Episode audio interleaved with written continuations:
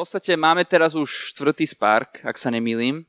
A od začiatku tejto sezóny sa rozprávame o nadprirodzenom Bohu v našich prirodzených dňoch, našich prirodzených chvíľach. Po chvíľach, kedy by si to možno nečakal, ale, ale aj tam je Boh prítomný a chce konať. A Tomáš, Tomáš o tom hovoril hneď prvú kázeň, kedy vlastne menoval v písme všetkých akoby ten Dávidov tým, bol, bol to David, áno, jeho, jeho tým v podstate ľudí, ktorí mali v kráľovstve rôzne zodpovednosti a krásne sme na tom videli to, že vôbec to nebolo o tom, že všetci boli proroci, kázatelia, králi, nejakí vrchní generáli, ale väčšina ľudí boli, boli proste priamo, priamo v teréne, priamo medzi ľuďmi. Boli to možno pekári, boli to možno ľudia, ktorí sa starali o zvieratá v stajni, boli to jednoducho takíto ľudia, ale majú rovnaké miesto v písme ako každý iný. A myšlienka je tá, že, že Boh má povolanie aj pre, pre ľudí, ktorí nie sú povolaní byť na pódiach, ktorí nie sú povolaní mať pod sebou masy ľudí, pretože Boh ich stvoril tak, že najlepšie budú prinášať ovocie úplne inde. A, a potom sme tiež počuli, že o, o Božom teraz, čo, čo bola absolútne skvelá kázeň, pretože my musíme očakávať aj v pondelky, že Boh bude konať. Alebo keď ideme do práce práve autobusom, alebo keď ideme do školy, alebo keď zaspávame. Nemusí to byť vždy na takýchto miestach, alebo, alebo v cirkvi, alebo na konferencii, alebo na tábore, ale ide o to, že keď Ježiš príde, keď to nečakáš, či ho rozpoznáš. Ako tá žena pri studni, keď e, Ježiš prišiel, ona sa vlastne 90% rozhovoru v podstate rozprávala s nejakým náhodným mužom v jej očiach. Až na konci zistila, že je to Ježiš. A otázka je, či aj my vieme mať oči na stopkách a očakávať Ježiša aj mimo církev, aj mimo nedelu, mimo chvíle, kedy sa cítime vo vytržení, kedy sa cítime, že Boh je blízko. A ja chcem nadviazať na tieto myšlienky, preto som ich tak e, zopakoval. A dnes budem hovoriť o tom, že nadprirodzené sa rovná prirodzenému. To, čo tým chcem povedať, je, že my sa tu rozprávame o tom, že naša bytosť je prirodzená a keď Boh chce, tak príde so svojím nadprirodzeným a niečo urobí. Čo je pravda, ale ja chcem trošku pozmeniť ten koncept, že my sme len prirodzený, alebo že v nás je úplne všetko, len nie nadprirodzené. Pretože keď si to tak vezmeme, prečo by sme mali stavať svoj život na, na, na prírodzenom, ak základy nášho života, nášho bytia sú nadprirodzené. Zober si už len to, že keď si sa narodil, tak to je vlastne zázrak. To je, to je niečo, čo len Boh dokáže spraviť aby stvoril nového človeka v inom človeku. Už len to, že ťa stvoril, tak jedinečne je zázrak, lebo nikto, kto bol pred tebou, nebol taký ako ty a nikto, kto príde po tebe, nebude taký ako ty. Nikdy. To je zázrak. Zober si vymoženosti nového zákona. Máme neobmedzený prístup k Bohu. Máme odpustenie akýchkoľvek hriechov. A to je úplný, úplný základ nášho bytia predsa. Ak si prijal Ježiša Krista, všetky tieto veci máš, a to mi vôbec nepríde prirodzené, to mi príde nadprirodzené. Zober si Bibliu. Je to kniha, ale dodnes k nám hovorí. Je napísané, že bol do nej vdýchnutý duch a že Boh sám je vlastne slovo a máme k dispozícii niečo takéto neobmedzené. To je za mňa určite zázrak. Boh nám dal autoritu. Vyháňať démonov? My? Ale máme ju. Boh nám dal autoritu, aby sme kládli ruky na ľudí a oni mohli byť uzdravení. To je všetko zázrak. To je niečo, čo nie je ľudské. To nie je, to človek nedokáže zopakovať, nedokáže to dosiahnuť. Napriek tomu to máme všetci my, tí, ktorí prijali Ježíša Krista ako svojho pána v úplne základnom balíčku. A je to tak hlboko v nás, až, až som dostal inšpiráciu povedať niečo takéto, Pretože to sa tak dotýka toho, kým sme, že nemôžeme sa už naďalej brať ako niekto, kto absolútne nič nezmôže. Jasné, to, že Boh prebýva v nás a máme autoritu a všetky tie veci, to vôbec nie je naša zásluha. O tom aj budem hovoriť ďalej. Ja tu nechcem teraz štepovať nejakú píchu, aký sme úžasní. Ale to, že v nás prebýva Kristus, je tak hlboko v nás a tak neoddeliteľné, že sa nemôžeme ďalej brať ako niekto, kto má život v základe len o prirodzených veciach. Že, že v podstate v tomto živote nič nedokážeme. Že v podstate možno príde nejaký zázrak, možno sa ma Boh dotkne a možno nie. Možno by sme mali viac rozmýšľať, že wow, vo mne prebýva Kristus a spôsobuje to toľko vecí, prečo, prečo tak naďalej rozmýšľam o svojom živote, že, že, že sa skladá len z prirodzených vecí len z veci, kde Boh nie je. Keď Boh je v každej jednej z nich. Tak hlboko prítomný. A chcem o tom hovoriť prostredníctvom písma, pretože to je úplne najlepší spôsob, ako, ako, ako to vysvetliť. A tak si otvorme Rímanom 8. kapitolu, prosím. Pôjdeme do Rímanom 8. kapitoly a začneme vo verši 9. Rímanom 8. kapitola, verš 9. A tam sa píše, no vy nežijete telesne, ale duchovne. Ak vo vás prebýva Boží duch. Ale ak niekto nemá Kristovho ducha, ten nie je jeho. Ak však je Kristus vo vás, telo je mŕtve pre hriech, ale duch je život pre spravodlivosť. Ak teda vo vás prebýva duch toho, ktorý vzkriesil Ježiša z mŕtvych, tak ten, ktorý vzkriesil Krista z mŕtvych, oživí aj vaše smrteľné tela svojim duchom, ktorý prebýva vo vás. A toto je v podstate v skratke to, o čom som hovoril v úvode. Že toto je dôvod, prečo náš život v samom základe už nie je prirodzený. Pretože čítaj veľmi pozorne vo verši 11, že ten, ktorý vzkriesil Krista z mŕtvych, oživí aj vaše smrteľné tela svojim duchom, ktorý prebýva vo vás. V tebe žije duch, ktorý vzkriesil Krista. A to je niečo nadprirodzené. To úplne mení tvoj každý deň. To, to úplne ti znemožňuje sa pozerať na život tak, že je nedela a potom je zvyšok týždňa. To je niečo, to ti dáva moc, to ti dáva autoritu, to ti dáva ochranu, to ti dáva požehnanie, to ti dáva život s veľkým Ž. A toto prebýva v každom z nás. Ak si prijal Krista, je to v tebe. Nemáš len tak nejakého ducha, len tak nejakého tešiteľa. Je to duch, ktorý mal takú silu, že vzkriesil Krista. A on žije v tebe. A on žije v tebe. A preto sa snažím vysvetliť tú myšlienku, že nadprirodzené rovná sa prirodzené, lebo v živote kresťana to tak trošku je. A chcem, aby sme si to uvedomili. Ale ako som hovoril, nemilme sa, pretože toto nie je našou zásluhou. Je to iba skrze Krista, ktorý prebýva v nás. K tomu si prečítame ďalšiu pasáž, 2. Korinčanom 3. kapitola, svičnime sa tam, je to kúsok ďalej v Biblii, a v 2. Korinčanom 3 od verša 5 to hneď Pavol potvrdzuje prvým veršom. Piatým, akože prvým, piatým, chápete? Že nie, že by sme boli schopní sami od seba niečo vymyslieť, ako by z nás, ale naša schopnosť je z Boha. A to je presne tak. Kristus prebýva v nás ale to nič nemení na, na tom, že bez neho, bez jeho lásky sme iba cvenžiaci zvon, ktorý nič nezmôže. Iná, iná pasáž Biblii hovorí, úplne si to presne nepamätám, ale, ale, ale ten, tá myšlienka je, že, že sme len ako si, sme len nejaký, nejaký Vánok, ktorý tu chvíľku je a potom zase nie. Takže nemilme sa, toto, toto je len skrze Krista a, a to, nás neponižuje, ale len počiarkuje jeho dôležitosť a jeho nenahraditeľnosť v našich životoch.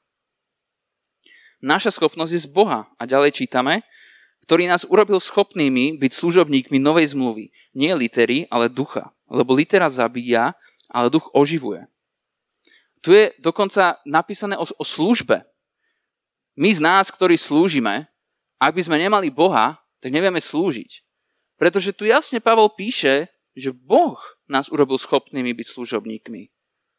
že naša schopnosť je z Neho. Pretože služba to nie je, to nie je len dobročinnosť. To je rozdiel. Služba je činenie dobrá, určite áno, ale je tam prvok Boha, je tam nadprirodzený prvok. Pretože služba tvorí. Služba v ľuďoch, ktorým slúžime, niečo tvorí. A my nie sme tvorcovia, my nie sme stvoriteľia, len Kristus. A preto nemôžeme slúžiť bez Neho, pretože služba v človeku vždy niečo tvorí, čo tam nebolo. Buduje ho, pozbudzuje ho, vyslobodzuje ho, opisuje Ježiša v nových farbách. Takže aj táto časť sa mi veľmi, veľmi páči. A potom pokračujeme vo verši 7. Ak teda služba smrti, vyrýta písmenami do kameňa, bola taká slávna, že synovia Izraela nemohli hľadiť Možišovi do tváre pre jej jas, aj keď pominuteľný, ako by služba ducha nebola oveľa slávnejšia. Môžeme ísť späť do toho verša 7. To neviem, eh, či ste úplne chytili to služba smrti vyritá písmenami do kameňa. Eh, to je, podstate Pavol opisuje starý zákon. To vyritá do kameňa, to je keď Boh vyril desatoro Eh, na hore, keď bol Môžiš s Bohom. A prečo je to služba smrti? Pretože v starom zákone bola, následok hriechu bol smrť. Vždycky musel niekto zomrieť. Preto Izraeliči obetovali zvieratá, tie svoje najlepšie, čo najčistejšie, aby boli zmité ich krvou hriechy ľudí. Čiže naozaj bola to, ten starý zákon bol veľmi krutý v tom, že to bolo akoby oko za oko, zub za zub že, že v podstate tá odplata za hriech bol, bol, bola smrť. Ale napriek tomu, že to boli také ťažké časy, vidíme, že starý zákon mal svoju slávu. Ale o čo viac nový zákon, kde odplata za hriech, áno, je stále smrť, ale je tu možnosť, je tu možnosť pokáňa.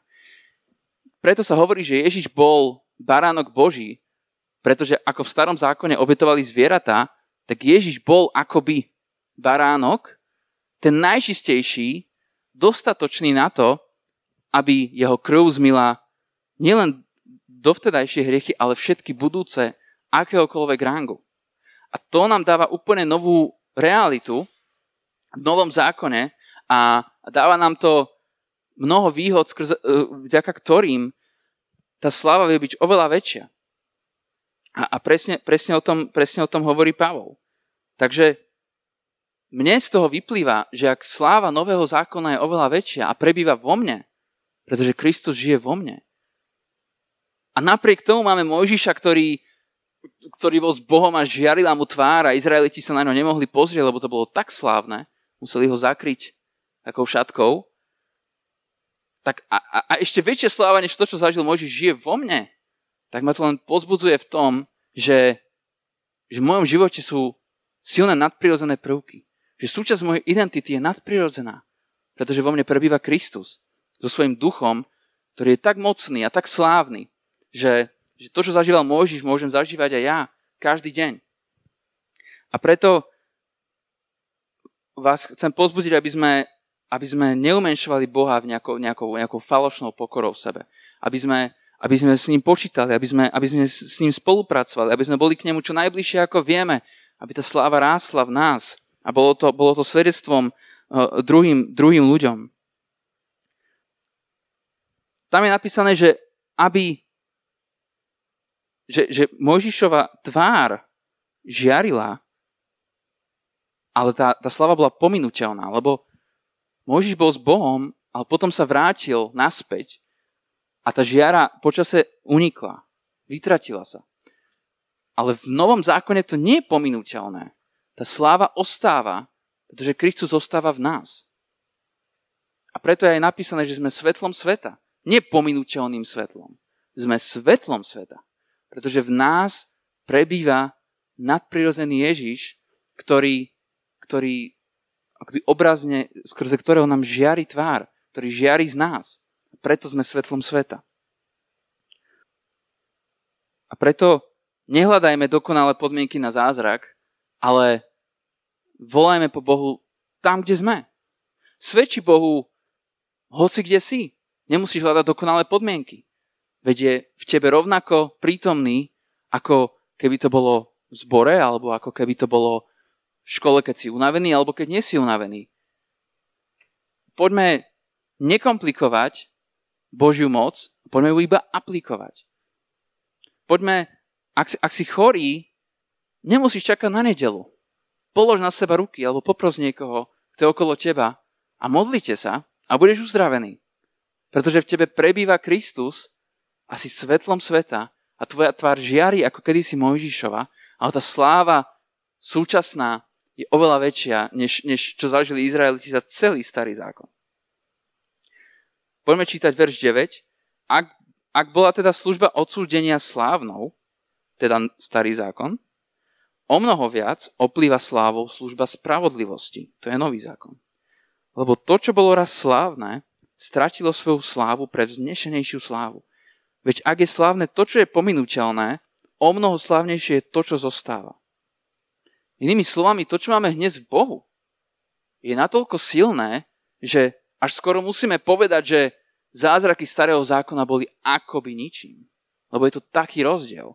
Ale je to tak. A verš 17. Pán je duch a kde je pánov duch, tam je sloboda. Keď my všetci s odhalenou tvárou akoby v zrkadle pozeráme na slávu pána, premieňame sa na taký istý obraz v stále väčšej sláve. A to všetko mocou pána, ktorý je duch. To je nádherný verš. Veľmi, veľmi, veľmi silný verš pre mňa. A v podstate týmto všetkým som chcel povedať prvý bod dnešnej kázne, budú dva. Ten prvý bod je, aby si prijal novú identitu svojho života. Že nie je to len v svojom živote o tom prírodzenom, ale je to aj o nadprirodzenom. Skrze Krista, ktorý je v tebe. Skrze jeho ducha toho istého ducha, ktorý vzkriesil Ježiša z mŕtvych a toho ducha, o ktorom Pavol píše, že jeho sláva je väčšia ako čokoľvek, čo bolo v starom zákone. A v starom zákone sa ďali veľké veci.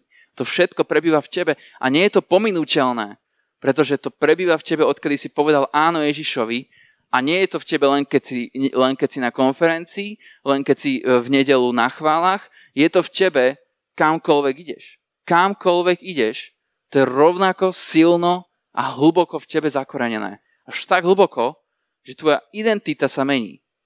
To, kým si sa mení, stávaš sa Božím dieťaťom a preto príjmime novú identitu. Ak sme zmyšľali o sebe, že, že, že Boh je tu a my sme tu, tak to zmeňme. Lebo Boh je v nás. Boh nie je vedľa nás. Boh je v nás. A druhý bod je, aby sme očakávali nadprirodzeno neustále. A vyplýva to z prvého bodu, lebo ak príjmeme tú identitu, že nadprirodzeno žije v nás, tak potom, prečo by sme to neočakávali? Keď to je súčasť našej identity, prečo by sme to neočakávali? To sa bude manifestovať. Ale otázka je, aký mať postoj v srdci. Ako to prijať? Ako mať vieru? Ja druhý bod začnem príbehom. Ja nehovorím väčšinou príbehy, keď mám slovo, ale dnes poviem príbeh. A, a je to príbeh, kedy som zažil niečo nadprirodzené. Keď bolo leto, išli sme s Esterkou autom a išli sme hrať divadlo, pretože Esterka hrá divadlo a potrebovala pomoc, tak som išiel hrať s ňou. verte, neverte. A išli sme, išli sme autom po diálnici a zrazu Esterka cítila, že by sme mali zastaviť. No, tak ja, že OK, v pohode, tak uh, sme zastavili na najbližšej benzínke a hneď ako sme zastavili, uh, ona, išla, ona išla donútra, do, si niečo zobrať do, do, do obchodu, ale zrazu som začal vidieť, ako z nášho motora sala dym. A dosť veľa dymu. A viete, poznáte, tí, ktorí ma poznáte, tak viete, že ja vôbec nie som akože nejaký zručný alebo nejaký automechanik, takže ako vidím dym, viem, že je to nebezpečné, ale neviem, čo mám s tým robiť. O to viac, keď sme iba v polovici našej cesty a očakávajú nás, že čo skoro prídeme. Takže ja som nevedel, čo mám s tým robiť, ale vedel som, že je to veľmi zlé. A zrazu prišiel ku mne človek. On bol úplne na druhom konci a on takto išiel za mnou, úplne priamo, mal oči úplne zafixované na mňa a rúčil sa voči mne. A prišiel za mnou a povedal, otvorte kapotu. Otvoril som kapotu. Povedal, že je, je, je, tomu motoru je toto, toto, toto, ale povedal mi, určite nechoďte ďalej. Volajte pomoc. Nechoďte ďalej. A odišiel. Ja sa, nechcem to tu teraz do detailov rozpitvávať, ale my si s Esterkou myslíme, po, akože v, v, keď zoberieme všetky okolnosti do úvahy, že to mohol byť Bohom vedený muž alebo dokonca aniel. A za, za toto tvrdenie sa nehambíme, lebo keď sme to zažili všetko tam, je to dosť možné. A to je, to je brutálne zistenie, ak to tak bolo. Jednoducho zrazu ten človek prišiel a potom ho už nebolo a povedal nám presne, čo sme potrebovali počuť, lebo ja som presne nevedel, čo mám s tým robiť. Takže my sme to auto tam nechali a volali sme o pomoc. A pomoc sa nám potom dostala a všetko bolo v poriadku, odohrali sme to potom neskôr, ale, ale odohrali. Ale ide o to, že my sme potom zistili, že keby bolo trošku teplejšie, lebo poznáš to leto, horúčava, ten plech na aute, to sa vie poriadne rozpáliť, vtedy pršalo a bolo jedno z chladnejších dní, inak horúčavy, augustové. Ale keby pražilo slnko a Esterka by necítila, že má zastaviť, tak ten, tak ten motor mohol splánuť. Pri najlepšom. V najhoršom prípade by explodovalo celé auto. A potom už nehovorím len o finančných škodách. To je, to je veľmi nebezpečné. Takže toto je, chcem týmto začať, že očakávaj nadprirodzeno, že ak sa ti niečo takéto stane v tvoj bežný deň, tak očakávaj, že, že Boh je tam s tebou a že má východisko von. A niečo podobné, ako ja a Esterka, zažil Cornelius. A my si o tom ideme prečítať. V skutkoch Apoštolov 10. Cornelius zažil niečo podobné, čo ja. Od verša 1, skutky Apoštolov 10.1. V Cezareji žil istý muž menom Cornelius. Bol stotníkom kohorty nazývanej Italika, bol zbožný a bohabojný. On aj celý jeho dom. Dával ľudu štedré almužny a ústavične sa modlieval k Bohu. Raz okolo 9. hodiny mal videnie, jasne videl, ako vošiel k nemu Boží aniel a oslovil ho. Cornelius. Tu sa zastavím, lebo všimni si to slovo, že raz, tretí verš, raz, a to mi príde také, že, že proste bolo to raz. Nebolo to na konferencii, nebolo to, keď mal Ježiš nejak, nejaké, nejaké slovo, nebolo to, keď bol s učeníkmi, bolo to raz. Nejaký náhodný moment. A to je presne o tom, to je presne to, o čom hovoríme, že Boh môže k tebe prísť kedykoľvek. Viete všemohúci, prečo by bol obmedzovaný? Boh môže k tebe prísť raz. A dokonca nevieme ani presný čas. Je to raz okolo tretej hodiny. Je to proste nejaký moment. Biblia tomu nedáva dôležitosť. Prečo? Lebo Boh vie proste prísť. A je jedno kedy. Otázka je, či ho očakávaš, či si pripravený, či svoj život berieš tak, že sa to môže diať. Lebo ono sa to môže diať. Prebýva v tebe a miluje ťa a má s tebou veľké plány. Samozrejme, že sa to môže diať. A štvrtý verš hovorí, Cornelius uprel oči na neho a prelaknutý povedal, čo je, pane? Aniel povedal, tvoje modlitby a tvoje almužny vystúpili pred Boha a on sa na teba rozpamätal. Teraz pošli do Jope mužov, pozvi Šimona primením Peter. Je ubytovaný u istého garbiara Šimona, ktorý má dom pri mori. Len čo aniel, ktorý s ním hovoril, odišiel, zavolal si Cornelius dvoch sluhov a zbožného vojaka spomedzi tých, ktorí mu boli podriadení. Všetko im vyrozprával a poslal ich do Jopy. Ja si myslím, že Cornelius očakával nadprirodzené. Bol to človek, ktorý bol veľmi zbožný, bol to človek, ktorý sa ustavične modlil a toto nebolo počas modlitby mimochodom, to bolo raz. Ale stalo sa to.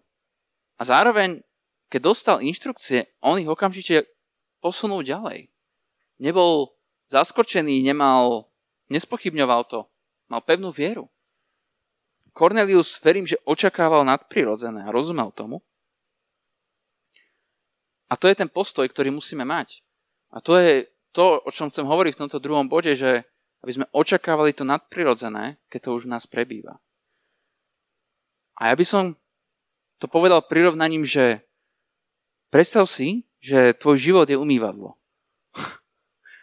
A predstav si, že tvoje srdce tá batéria, ten kohútik. Správne nastavené srdce a zdravé srdce, čisté srdce, má kohútik otočený a voda prúdi. Tá voda symbolizuje to nadprirodzené. Je to niečo, čo je v tebe, pretože v tebe prebýva Kristus, ale ten, ten stredový bod, ten man in the middle, je tvoje srdce. Podľa toho, akého máš, takým spôsobom bude prúdiť nadprirodzené do tvojho života. Buď viac, buď menej, alebo vôbec. Alebo prerušovanie, to už neviem. Prečo si toto myslím? Pretože o tom hovorí jeden žalm. Tak si poďme prečítať žalm 24. Žalm 24, verš 3. Žalm 24, verš 3 hovorí, kto smie vystúpiť na vrch hospodina? Kto sa smie postaviť na jeho svetom mieste? Ten, kto má ruky nevinné a srdce čisté. Ten, kto sa neobracia k márnosti ani falošne neprisaha. Ten si odnesie požehnanie od hospodina a ospravedlnenie od Boha svojej spásy. Naše srdce je kľúčovým bodom. Boh nás môže prebývať, ale ak nemáme vieru, nemôžu sa konať veľké veci v našom živote.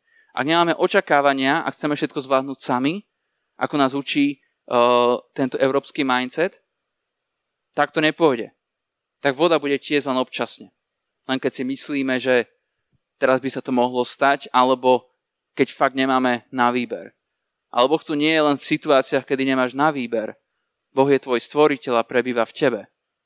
A počíta, že budeš s ním spolupracovať kamkoľvek pôjdeš. V malých i veľkých veciach. A táto, aby sme sa vrátili k skutkom 10. kapitole, čo sa vlastne stalo? Cornelius stretáva aniela a aniel mu hovorí o nejakom Petrovi. A teraz toto je super, že teraz sa presunieme vlastne, čo sa dialo Petrovi, zatiaľ čo Cornelius dostal inštrukcie. Tak počúvajte, to je hneď verš 9. Na druhý deň, keď boli na ceste a blížili sa k mestu, Peter vyšiel okolo 6. hodiny na strechu, okolo, to je super, okolo 6. hodiny na strechu domu modliť sa.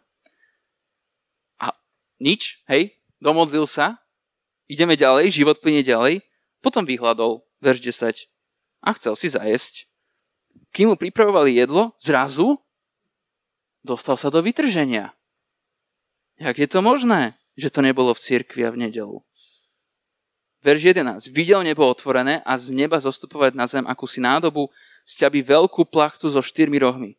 Boli v nej všetky druhy štvornohých zvierat, zemských plazov, nebeského vtáctva. Tu k nemu zaznel hlas. Peter, vstaň, zabíjaj a jedz.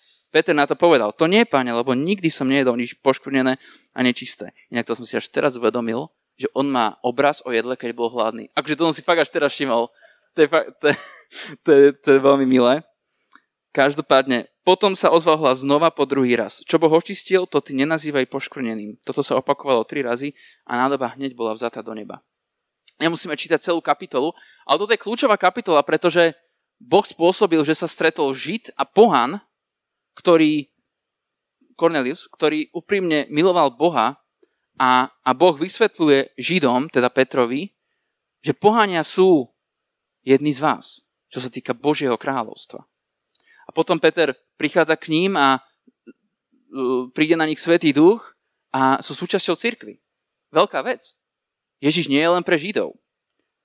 A aj takéto veci sa môžu diať raz. Keď sa nemodlíš, keď si hladný, keď žiješ svoj život. Prečo nie? Stalo sa to raz. A je to, bolo to kľúčové. Aj my môžeme byť dnes prijatí ako nežidia do Božej rodiny vďaka týmto udalostiam. Takže, čo tým chcem povedať týmto príbehom? Ak si prijal identitu nadprirodzená, tak to očakávaj aj počas tvojich všedných dní. Lebo Boh môže prísť raz, okolo, niekedy. Otázka je, či si ty pripravený a či si vieš vôbec predstaviť, že by sa to mohlo stať, lebo ono sa to môže stať aj v tvojej spálni, aj keď ideš, aj keď cestuješ, aj keď si v škole, aj keď sa máš najhoršie, ako si sa kedy v živote mal. Prečo vtedy to nemôže byť raz? Môže. Ale môže to byť aj na konferencii, prečo nie? Veď Boh prebýva v nás aj tam, aj tam. Boh nám môže hovoriť, kedy On chce. Ak my máme kohutík pustený, ak naše srdce je čisté, pripravené, ak verí Bohu, ak žijeme vierou, tak potom Boh vie s nami tráviť čas, lebo je napísané, že bez viery nie je možné ľúbiť sa Bohu. A možno aj to je niečo, čo niekedy škrčí ten kohútik. Tvoje srdce musí byť na, úplne nasiaknuté vierou. To je niečo, čo sa Bohu páči, to je, to je jeho základný túl. A niekedy sa nám stane, že niektorí z nás sa majú niekedy ťažko a je to také, že bojuješ, bojuješ, bojuješ, ale nič sa nedeje. Potom príde konferencia, príde, príde proste nejaký bod, kedy si povie, že fú, tak ak teraz nie, tak ja už neviem. A náhodou sa stane, že to nepríde.